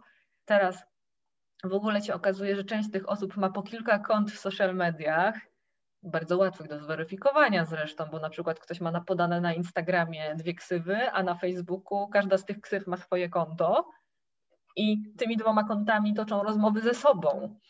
Więc nie, nie, da się tego pomylić, że to są po prostu dwa konta dla, dla dwóch różnych środowisk, tylko jedno drugiemu pisze, że tak, zgadzam się z tobą, masz rację. I, I w ten sposób jakby tworzą wrażenie, że tych osób jest jeszcze więcej, a im jakiś pogląd jest głośniejszy, to tym więcej osób może stwierdzić, może coś w tym jest. No tak, na Instagramie chociażby pojawiły się nowe konta typu od queera do terfa czy lewica w obrazkach i osoby transpłciowe, jak ich sojusznicy, ostrzegali się przed tymi kontami, ponieważ wyciągały dane i wyśmiewały transpłciowość. Więc ja zaczynam zauważyć, że to jest coraz bardziej agresywne. I jak myślicie, dlaczego tak się dzieje, że to jest aż taka agresja?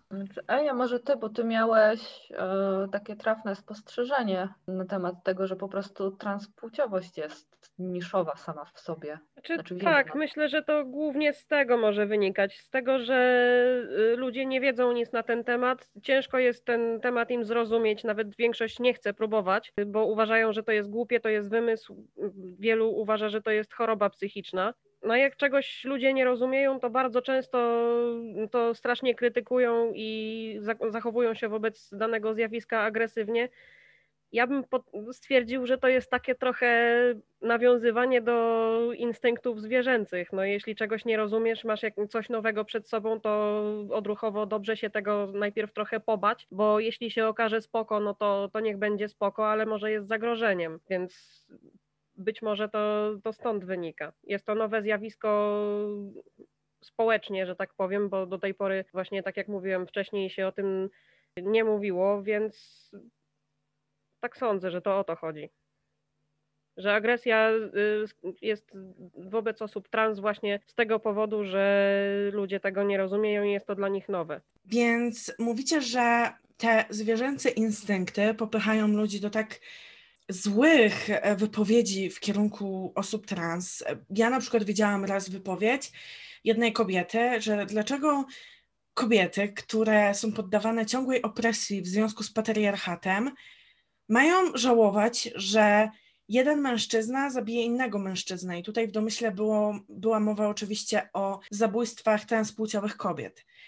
I ja się zastanawiam, dlaczego to poszło w tę stronę, że faktycznie zamiast e, walczyć z tym patriarchatem, który jest i który uderza w kobiety, w mężczyzn, we wszystkich tak naprawdę, to walczą z osobami transpłciowymi, które, no, które tak naprawdę też, też chcą normalnie żyć, chcą, e, chcą podstawowy szacunek, jaki powinny otrzymać ze strony drugiego człowieka, no bo, no do, bo nie zrobiły niczego takiego, żeby z wejścia, żeby z wejścia były otwarcie już e, nieszanowane. Nie wiem, jak wy to widzicie? Przede wszystkim to jak to, dlaczego kobieta ma żałować, że jeden mężczyzna zabije innego mężczyznę? No jakby to tak troszkę psychopatią zalatuje, nie? Natomiast jeśli chodzi o to, że dlaczego walka kobiet z patriarchatem zeszła na walkę kobiet z e, osobami trans, to myślę, że głównie właśnie przez to niezrozumienie, bo podobnie wiele strajkujących jest przeciwna e, właśnie przynoszeniu na strajki tęczowych flag. Po prostu dużo ludzi walczących o równość dla siebie wyklucza innych, bo to nie tylko feministki. Najczęściej właśnie z tym wykluczeniem spotykają się osoby tęczowe, osoby LGBT, bo to jest społecznie właśnie inna orientacja niż heteroseksualna, inna tożsamość niż cispłciowość jest jakoś totalnie też społecznie niezrozumiana i wkładana między choroby psychiczne. Zresztą dopiero niedawno tak naprawdę to zostało wykreślone z rejestru chorób. Więc myślę, że to bardziej w tą stronę. To jest złe, głupie, nienormalne, nienaturalne, w związku z czym odczepcie się od nas. Nie podczepiajcie się pod nas z tą swoją chorą ideologią, tylko dajcie nam żyć. Jeśli ktoś z Was chce z nami protestować, to spoko, ale to nie jest Wasz protest. I jeśli chcecie z nami protestować, to bądźcie w szafie, nie, nie, nie pokazujcie, że istniejecie, bo Was to nie dotyczy. Myślę, że to głównie o to chodzi. Tak, właśnie też coś takiego widziałam, że osoby trans powinny zacząć swoją oddzielną walkę, zamiast podczepiać się pod, e, pod walkę kobiet, cis kobiet. Też widziałam na jednym koncie na Instagramie,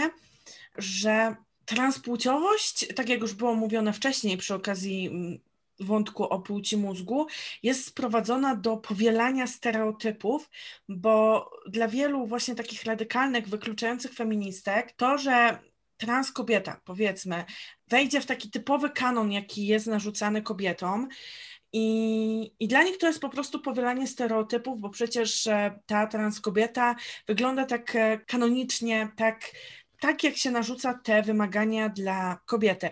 Ja się zastanawiam, bo przecież jak spojrzymy na kobiety jako ogół, cis kobiety jako ogół, no to przecież nie każda cis kobieta jest feministką, nie każda cis kobieta jest wolna od e, zinternalizowanego patriarchatu czy mizoginii. Przecież znajdziemy bez problemu cis kobiety, które nienawidzą innych kobiet, które robią im podgórkę, które życzą im źle. Pierwszy przykład z brzegu, Kaja Godek, cis kobieta, ale chyba nikt nie będzie mówić, że że Kaja Godek jest osobą, której, nie wiem, trzeba bronić. I, I właśnie się zastanawiam, że dlaczego w tych wszystkich artykułach, które teraz bronią te osoby wykluczające, no nie, nie pojawiło się ze strony autorek obrona Kai Godek. No, najbardziej, znaczy... najświeższy przykład. Kaja Godek oberwała Śnieżką. Przy proteście tych aktywistek oskarżonych o sprofanowanie e, obrazu Matki Boskiej Częstochowskiej na Matka Boska Tęczochowska, gdzie zamiast korony miała taką koronę z tęczy. No i tam właśnie pojawiła się Kaja Godek i no tam oberwała Śnieżką. Więc dlaczego w tym momencie te same autorki, które wstawiały się za osobami wykluczającymi, to teraz nie piszą, że oberwanie śnieżką to jest przemoc i tak się nie godzi. Znaczy ja właśnie chciałam w pewnym momencie powiedziałaś, żeby, że żeby się nie domagać obrony Kai Godek. Ja bym tylko chciała doprecyzować jedną kwestię. E, ja uważam, że na obronę zasługuje każdy, jeśli spotyka go przemoc. Czyli na przykład jeśli ktoś mówi mm, teraz no, zacytuję i tak jeden z tych lżejszych, że Kaja Godek to jest brzydka krowa, to ja się czemuś takiemu sprzeciwiam, ponieważ no uważam, tak. że e, każdy jest człowiekiem, każdy zasługuje na, każdy ma takie same prawa i jeśli bronię praw osób wykluczanych, to nie mogę tego robić wykluczając innych. Nie, nie zgadzam się na zarzuty, że Krystyna Pawłowicz byłaby lepsza, gdyby uprawiała więcej seksu, bo to jest niczyja sprawa, czy Krystyna Pawłowicz seks uprawia, czy nie i z kim, jeśli. E, nie, nie zgadzam się na takie, e, na, nie zgadzam się na mizoginistyczne ataki e, z żadnej strony. I jak zresztą rozmawiałyśmy o tym, że te agresywne, no terwki twierdzą, że są bardzo agresywnie atakowane przez osoby trans i rzeczywiście bardzo pojedyncze komentarze się tam zdarzają paskudne. One je wyciągają, przedstawiają jako normę. Ale kiedy ja widzę te pojedyncze paskudne komentarze, to ja reaguję i mówię, nie mówmy tak. Jakby nic nie, nie usprawiedliwia tych komentarzy. E, nie, Dokładnie. Zniżajmy się do tamtego poziomu, bo to, że one stosują przemoc, to nie znaczy, że można stosować przemoc wobec nich. No I dokładnie. Ja wiem, wobec nikogo nie, nie cholernie trudno, przemocy bo, bo tam padają wprost teksty, że zrobimy z wami co Hitler z Żydami. I ja wiem, że w takiej sytuacji chce się życzyć wszystkiego, co najgorsze, ale nadal uważam, że nawet jeśli się w tym momencie popłynie, bo, bo w takiej chwili po prostu budzi się agresja, to po chwili warto powiedzieć, no kurde, nie, nie. Albo przeprosić. Po prostu. I przeprosić. Tak, tylko ja e. bardziej mówiłam, nawiązując właśnie do tej sytuacji ze Śnieżką, że jakby to, co wychodzi z tych wykluczających e, transfobicznych feministek, określających się jako radykalne, chociaż cytując pewien obrazek, nie ma nic radykalnego w transfobii, to,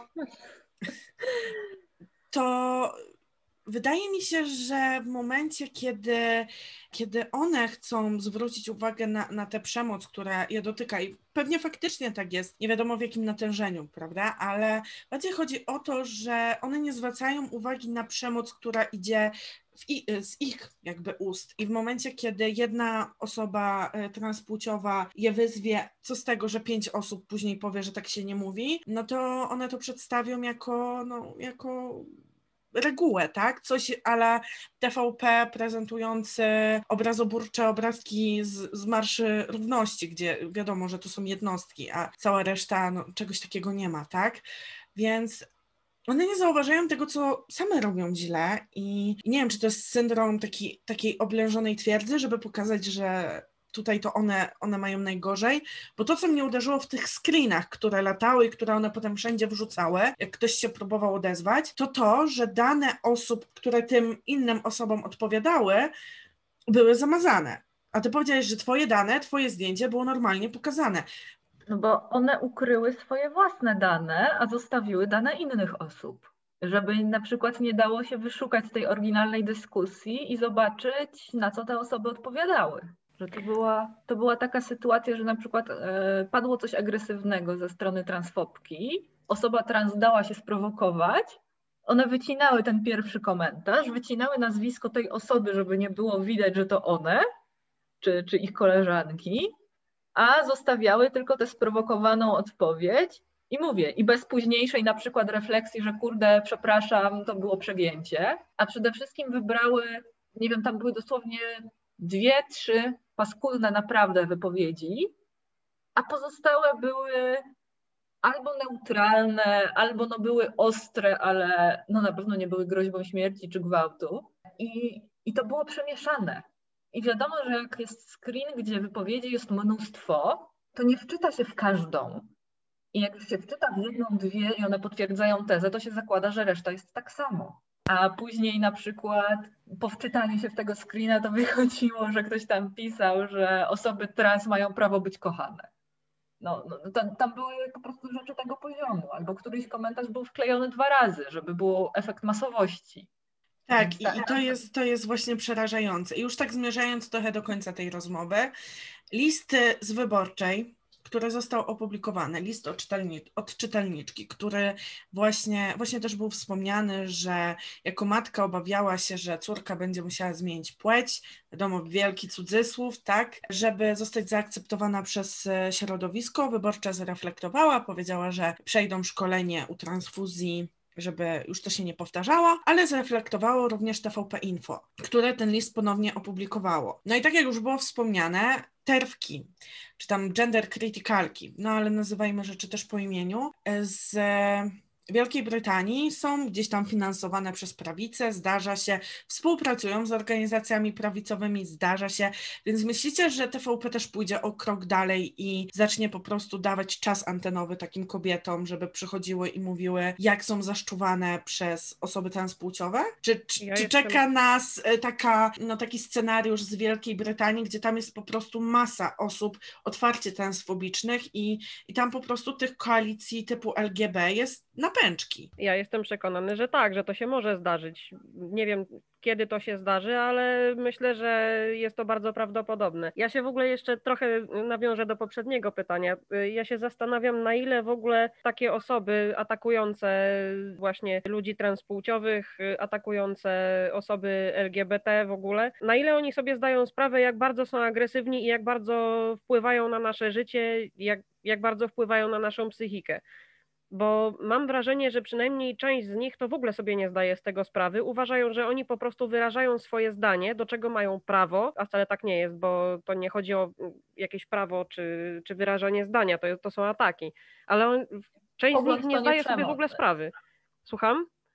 Bo, bo wiele osób mówi, że mają prawo do poglądów, a przemoc to nie pogląd. No więc właśnie, właśnie do tego zmierzam. Dzięki też, bo nie wiedziałem, jak to ująć. Dokładnie, to o to chodzi, że twierdzą, że wyrażają swoje poglądy, a tak naprawdę są przemocowcami. Tylko, że mam wrażenie, że część z nich przynajmniej nie zdaje sobie właśnie z tego sprawy i sądzą, że jeśli oni się spotykają nawet z, z czymś wyrażonym w taki sam sposób wobec nich, to oni są atakowani, ale oni nie atakują, bo oni po prostu wyrażają swoje zdanie, a część nawet jest przekonana, że mówią prawdę. Tak, ja tutaj trochę widzę, widziałam, że ze strony właśnie tych wykluczających feministek, terfek, e, śmieszy ich podejście takie, że ludzie przyrównują ich motywy działania do motywów działania organizacji czy tam osób prawicowych, bo one wciąż utrzymują, że one się troszczą o kobiety, że konserwatyści mówią, że kobieta i mężczyzna się różnią, e, więc dopasowują się na zasadzie przeciwieństw, a one mówią, że mężczyzna i kobieta się różnią, ale przecież mogą mieć jakąkolwiek ekspresję, jaką tylko chcą, tylko no, no zaprzeczają w jakimś stopniu albo całkowicie transpłciowości. No i, i tak widzę, że naprawdę bardzo często to idzie już takie motywy działania wręcz prawicowe z tym takim przekonaniem, że jest są atakowane i zamykają im usta, bo mówią prawdę, więc tutaj też wchodzi mocne myślenie spiskowe i po prostu knucie wielkich teorii spiskowych, jak to jest.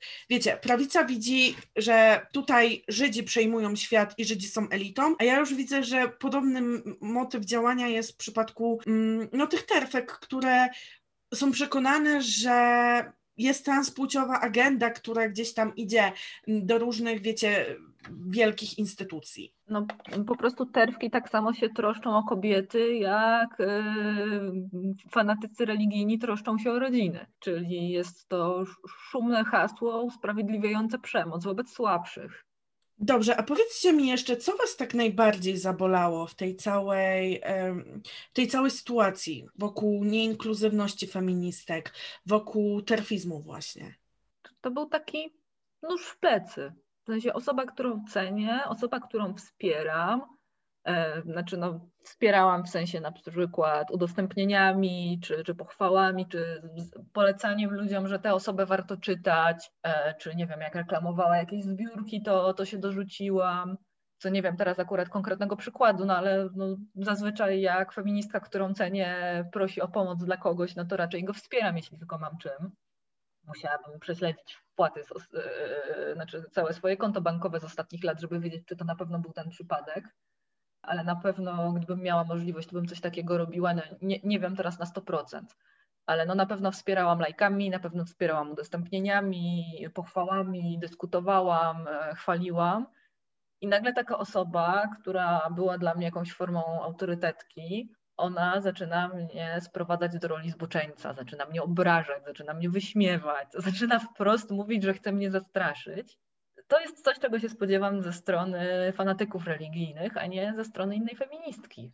Ja akurat takiego przypadku nie miałem, bo w zasadzie nie poznałem nikogo osobiście, nikogo, kto nagle okazałby się terfem. Natomiast to, co mnie ogółem w tym wszystkim najbardziej boli, to właśnie to, że osoby, które wykluczają innych, same nazywają siebie feministami bądź feministkami i twierdzą, że walczą o równouprawnienie, kiedy wcale nie. Właśnie walczą bardzo często, właśnie radykalne feministki walczą nie tyle o równouprawnienie, ile o wyższość kobiet nad mężczyznami i to wyższość cis kobiet nad cis mężczyznami. Y, przy okazji właśnie wykluczając osoby o orientacji nie hetero, o tożsamości płciowej innej niż cis, wykluczając czasem też y, osoby niepełnosprawne, nie wiem, no po prostu ja jestem najfajniejszy czy najfajniejsza. To, to chyba to mnie najbardziej boli przy jednoczesnym twierdzeniu właśnie, że walczą o równość. I teraz jeszcze mam pytanie do Ciebie. Jesteś też jedną z osób autorskich słownika neutratywów. Skąd wziął się pomysł i jakie były reakcje przede wszystkim na Waszą inicjatywę? Jeśli dobrze pamiętam, to słowo neutratyw jako takie wymyślił Paweł Dębowski, czyli Ausir, tak szerzej znany w internecie. I to była w dużej mierze jego inicjatywa. W każdym razie ja o tym usłyszałam od niego. I pomysł był no, dość prosty, analogiczny do feminatywów, że skoro feminatywy wkluczają kobiety do obecności w języku, to tak samo powinno się wkluczać osoby niebinarne, które w tym momencie w języku polskim reprezentacji nie mają. Zresztą na przykład inicjatywą e, słownika neutratywów Rady Języka Neutralnego na ten rok jest walka o to, żeby mówić rodzaj neutralny zamiast rodzaj nijaki, ponieważ no, nijaki jest formą obelgi, obrazy. No, jak coś jest nijakie, to, to krytykujemy, a rodzaju no, nijakiego jest na przykład słowo dziecko. Przecież nie chcemy obrażać dzieci. E, to już nawet pomijając kwestię tego, że, że rodzaju neutralnego używa właśnie część osób niebinarnych. E, dlaczego chcemy, żeby oddemonizować ten, e, ten przypadek, ten rodzaj i mówimy o, o języku, znaczy o rodzaju neutralnym. Staramy się właśnie tworzyć słowa neutralne, wprowadzać je do polszczyzny. Czasem słowa neutralne tak naprawdę istnieją, tylko o nich zapominamy, czyli zamiast mówić mama albo tata, Wystarczy powiedzieć rodzic. I słowo rodzic obejmuje zarówno mamę, zarówno tatę, jak i y, osobę rodzicielską, która nie jest ani kobietą, ani mężczyzną. A czasem takich słów nie ma i staramy się je wtedy tworzyć. Bardzo dużą, dobrą robotę robi też słownik języka empatycznego. Nasza zaprzyjaźniona inicjatywa. Są też zaimki.pl, gdzie można stworzyć swoją wizytówkę i pokazać formy, jakich się używa. Właśnie z tych wszystkich inicjatyw narodziła się Rada Języka Neutralnego. Mamy nadzieję, że uda nam się rozpowszechnić e, taki sposób widzenia. E, co do odbioru, tak naprawdę są dwie, dwie wersje odbioru. Z, z jedna z strony są właśnie osoby nieheteronormatywne, które piszą, że to jest niesamowite, że, że właśnie czegoś takiego im brakowało, że, że dziękują za upowszechnianie takiego języka, że, że pod, udało nam się podsunąć jakąś formę, która wreszcie jest ich, wreszcie się z nią dobrze czują. Dzięki temu, że no podchodzimy do tego poważnie, ale też naukowo, bo, bo mamy w gronie właśnie osoby językoznawcze, osoby literaturoznawcze, osoby po różnych filologiach, to pojawia, zaczynamy się pojawiać też w mediach. Jesteśmy zapraszani do różnych wywiadów, albo ktoś właśnie powołuje się na nas w artykule. Coraz częściej odzywają się do nas osoby piszące pracę na uczelniach, widać, że rzeczywiście był niesamowity głód takiej inicjatywy. Kogoś, kto po prostu by usiadł i to wszystko zebrał i zaczął działać w tym kierunku. Ale no niestety z drugiej strony, jak tylko któryś z naszych postów zostanie udostępniony na jakiejś prawicowej stronie, to mamy najazd hejterów, śmiania się, oczywiście te już po prostu no, nie da się niewulgarnie powiedzieć, jakie żarty o helikopterach bojowych. Naprawdę, prawico wymyśl, wysil się i wymyśl jakiś śmieszny dowcip, bo ten już wszyscy słyszeliśmy. I od razu pojawiają się gromy. Tylko, że ja akurat brałam udział w takiej inicjatywie. Byłam jedną z osób organizatorskich pokazu mody osób po gwałcie. Czyli chodziło o No tak, to... słyszałam, słyszałam o tej Akurat inicjatywie. nie- To chyba było z Mają Staśko, E, tak? Każdym razie, no ja się finalnie na tym pokazie nie pojawiłam, bo, bo zdrowie mi nie pozwoliło. Depresja pozdrawia. Ale jakby byłam w tej inicjatywie od samego początku, kibicowałam jej ogromnie. I no, ideą było to, żeby pokazać ofiary gwałtu, które, które wyglądały dokładnie tak jak w chwili gwałtu, żeby odczarować ten mit, że to na pewno wyglądały jak dziwki. E, Przepraszam za słownictwo, ale nie ja tworzę ten mit. I spotkałyśmy się wtedy z takim szambem, na przykład, że na pewno kłamiemy, że zostałyśmy zgwałcone, ponieważ żadna, cytuję, normalna ofiara gwałtu w ogóle o tym nie mówi, a co dopiero nie pokazałaby takich ubrań. Jest to obraźliwe i krzywdzimy. Więc po prostu po tamtym szambie to już inne na mnie nie zrobi większego wrażenia, więc po prostu no, hejterzy ogarnijcie. Haters gonna hate, jak to się mówi. No bo y, też używasz takich określeń jak osoba organizatorska, osoba literacka, osoba językoznawcza. Przyznam, że dla mnie to również jest nowe słownictwo. Natomiast spotkałem się również y, z bardzo zły, złym przyjęciem tego typu określeń. Możesz wyjaśnić, co to dokładnie znaczy i dlaczego właśnie nie na przykład nauczyciel, tylko osoba nauczycielska? A kiedy mówimy o osobie lekarskiej, osobie medycznej, to wiemy, że jest to jakaś osoba, ale ta osoba może być mężczyzną, może być kobietą, może być niebinarna, może być po, po prostu, szczególnie kiedy albo jest to grono mieszane, albo nie wiemy, kogo to dotyczy, wolę mówić o osobach, nie dookreślać ich, nie, nie budować e, fałszywego wrażenia, że, że to są faceci na przykład, albo kobiety, bo przecież mówi się o sprzątaczkach, nie mówi się o sprzątaczach. E, czyli od razu przypisujemy, że te niskopłatne zawody, e, nie cieszące się szacunkiem społecznym, co jest w sumie absurdalne, bo to są zawody niezwykle potrzebne, e, stają się przypisane kobietom. Samo jest chyba z lekarzem, bo z tego co pamiętam, Lekarze i jak, pielęgniarki. jak aktywistka z in- Instagrama, doktorka Nieuczka, kiedyś pisała teksty o feminatywach, bo ona jest doktor, doktorą językoznawstwa, no to mówiła o tym, że pokazywała jakieś tam dane, że faktycznie wśród lekarzy więcej jest lekarek, a wciąż mówimy lekarz, doktor, ale już za to mówimy pielęgniarka. Czyli jak już jest, wiecie, ten, ten, ten jakby Oczywiście wielkie, gigantyczne cudzysłowie, poziom niżej, bo wiadomo, że pielęgniarka to jednak nie to samo co lekarz w opinii większości. E, No to już nie ma- Są, cieszą się mniejszym szacunkiem, mimo to, że są niezwykle ważne. Tak, więc faktycznie, faktycznie się używa tej formy męskiej, gdzie to nie jest jak w angielskim, że e, ta forma męska może się odnosić do mężczyzn, kobiet, osób niebinarnych i tak dalej. W polskim forma męska to jest mężczyzna. I tak faktycznie e, bardzo dużo osób postrzega. Mówisz lekarz, to nie widzisz lekarza i lekarki, tylko widzisz e, lekarza, faceta. Więc, więc faktycznie, faktycznie warto zarówno upowszechniać feminatywy, jak i neutratywy, tak żeby każdemu, e, każdy znalazł sobie swoje miejsce. Tak, Mm. oczywiście. Zapytałem bardziej właśnie, żeby osoby, które się z tym spotykają na przykład po raz pierwszy albo po raz drugi i wciąż dla nich to brzmi dziko z kosmosu i to jest złe, bo nowe, to żeby zrozumiały, prawda? Żeby wiedziały o co chodzi i dlaczego osoba na przykład właśnie lekarska, a nie po prostu lekarz czy lekarka. Czy ja na przykład też u siebie to zauważyłam, jak już właśnie działaliśmy z, e, ze słownikiem neutratywów i pisałam tekst o aktywizmie i bardzo pilnowałam, żeby napisać to dobrze. I pisałam e, aktywistki, aktywiści i osoby aktywistyczne. I już po publikacji tego tekstu zrozumiałam, że przecież aktywiści i aktywistki to też są osoby aktywistyczne, więc czemu nie używać tego jednego pojęcia?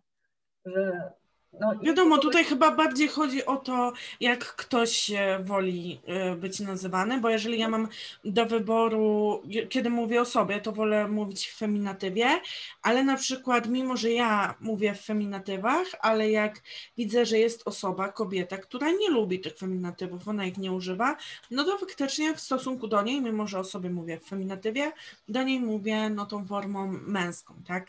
Która, którą błędnie przyjmujemy niestety jako neutralną. Już tak naprawdę zmierzając do końca, ostatnio był Sylwester. Powiedzcie mi więc, czego byście sobie życzyli na ten 2021 rok? Dobra, no to może ja zacznę. To, czego bym sobie właśnie, zwłaszcza w tym temacie, najbardziej życzył, to przede wszystkim to, żeby właśnie e, ludzie czerpali większą wiedzę na temat transpłciowości, żeby chcieli zrozumieć, żeby próbowali, do czego zresztą zapraszam, mnie można pytać o wszystko. No, żeby po prostu ta wiedza była, żeby zaistniała w społeczeństwie, żeby świadomość tego, że osoby transpłciowe istnieją i to nie jest ich wymysł, że są transpłciowe, bo nam naprawdę jest ciężko. E, Także gdybyśmy mie- mieli sobie coś wymyślać, to na pewno nie to. Wymyślilibyśmy sobie coś innego, naprawdę. No po prostu, żeby ludzie zrozumieli, kim jesteśmy, dlaczego tak, a nie inaczej się czujemy i jakie w ogóle są opcje. I że niekoniecznie osoba, która nie odczuwa dysforii, y, czy w zasa- w zasadzie inaczej. Osoba, która nie odczuwa dysforii, również może być transpłciowa. Ja bym sobie życzyła, żeby ludzkość ogarnęła dupy pod każdym względem. O, to E. najlepsze, tak. Czyli żeby ludzie zrozumieli, że osoba czarna nie jest gorsza od białej, że kobieta nie jest gorsza od mężczyzny, że osoby trans nie są gorsze od cis, że osoby niebinarne nie są gorsze od binarnych trans. Żeby było wiadomo, że lesbijka i gej nie są gorsi od hetero, y, biszkopty i pan nie są gorsi od lesbijek i gejów. Żeby, żebyśmy doszli do ogarnięcia, że osoby bezdomne są ludźmi, że osoby z niepełnosprawnością y, nie są kimś gorszym, że osoby w spektrum autyzmu nie są chore psychicznie, żebyśmy ogarnęli, że osoby chore psychicznie y, nie są kimś gorszym. No, po prostu wiele różnych kwestii, wliczając w to, że katastrofa klimatyczna jest prawdziwa, po prostu ludzie ogarnijcie dupy, słuchajcie naukowców i czerpcie wiedzę z e, tego, co jest prawdą, a nie fake newsem. Dobrze, ja Wam bardzo dziękuję za to, że przyjęliście moje zaproszenie i mogliśmy porozmawiać. To jest długa rozmowa, ale wydaje mi się, że te słowa muszą zostać usłyszane, ponieważ musimy nauczyć się tego człowieczeństwa, tego, żeby być dla drugiej osoby człowiekiem i żeby ta druga osoba też była dla nas człowiekiem. Ja się tymczasem z Wami żegnam. Do usłyszenia za tydzień. Trzymajcie się cieplutko i zdrowo po pierwsze. Papa.